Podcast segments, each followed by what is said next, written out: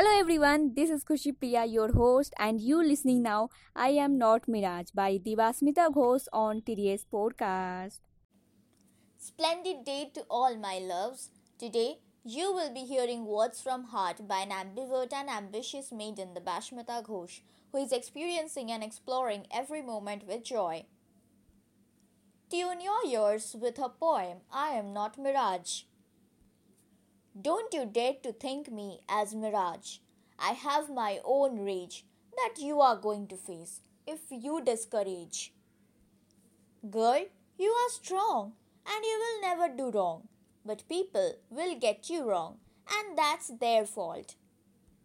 Girl, you bleed to give rise to the next breed, irrespective of caste and creed. You do nothing for greed. Girl, you are the best. Rest can't beat you, and that what scares all, for all what they do. You live your own way, and you lead in your own way. You glow with your flow, that we all know. Girl, you go, live on your own. You are enough for all. You don't depend on others, just don't bother them and move on.